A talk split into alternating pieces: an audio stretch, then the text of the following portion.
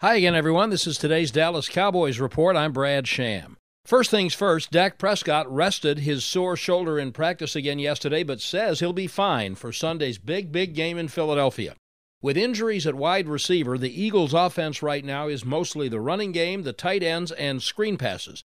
And linebacker Joe Thomas has a mini clinic on how to stop a screen. Formation awareness of when, like, formations, like, they like do a lot of tight end delay screens and things like that. Understanding that, you know, tight ends don't usually block DNs one on one. Understanding stuff like that.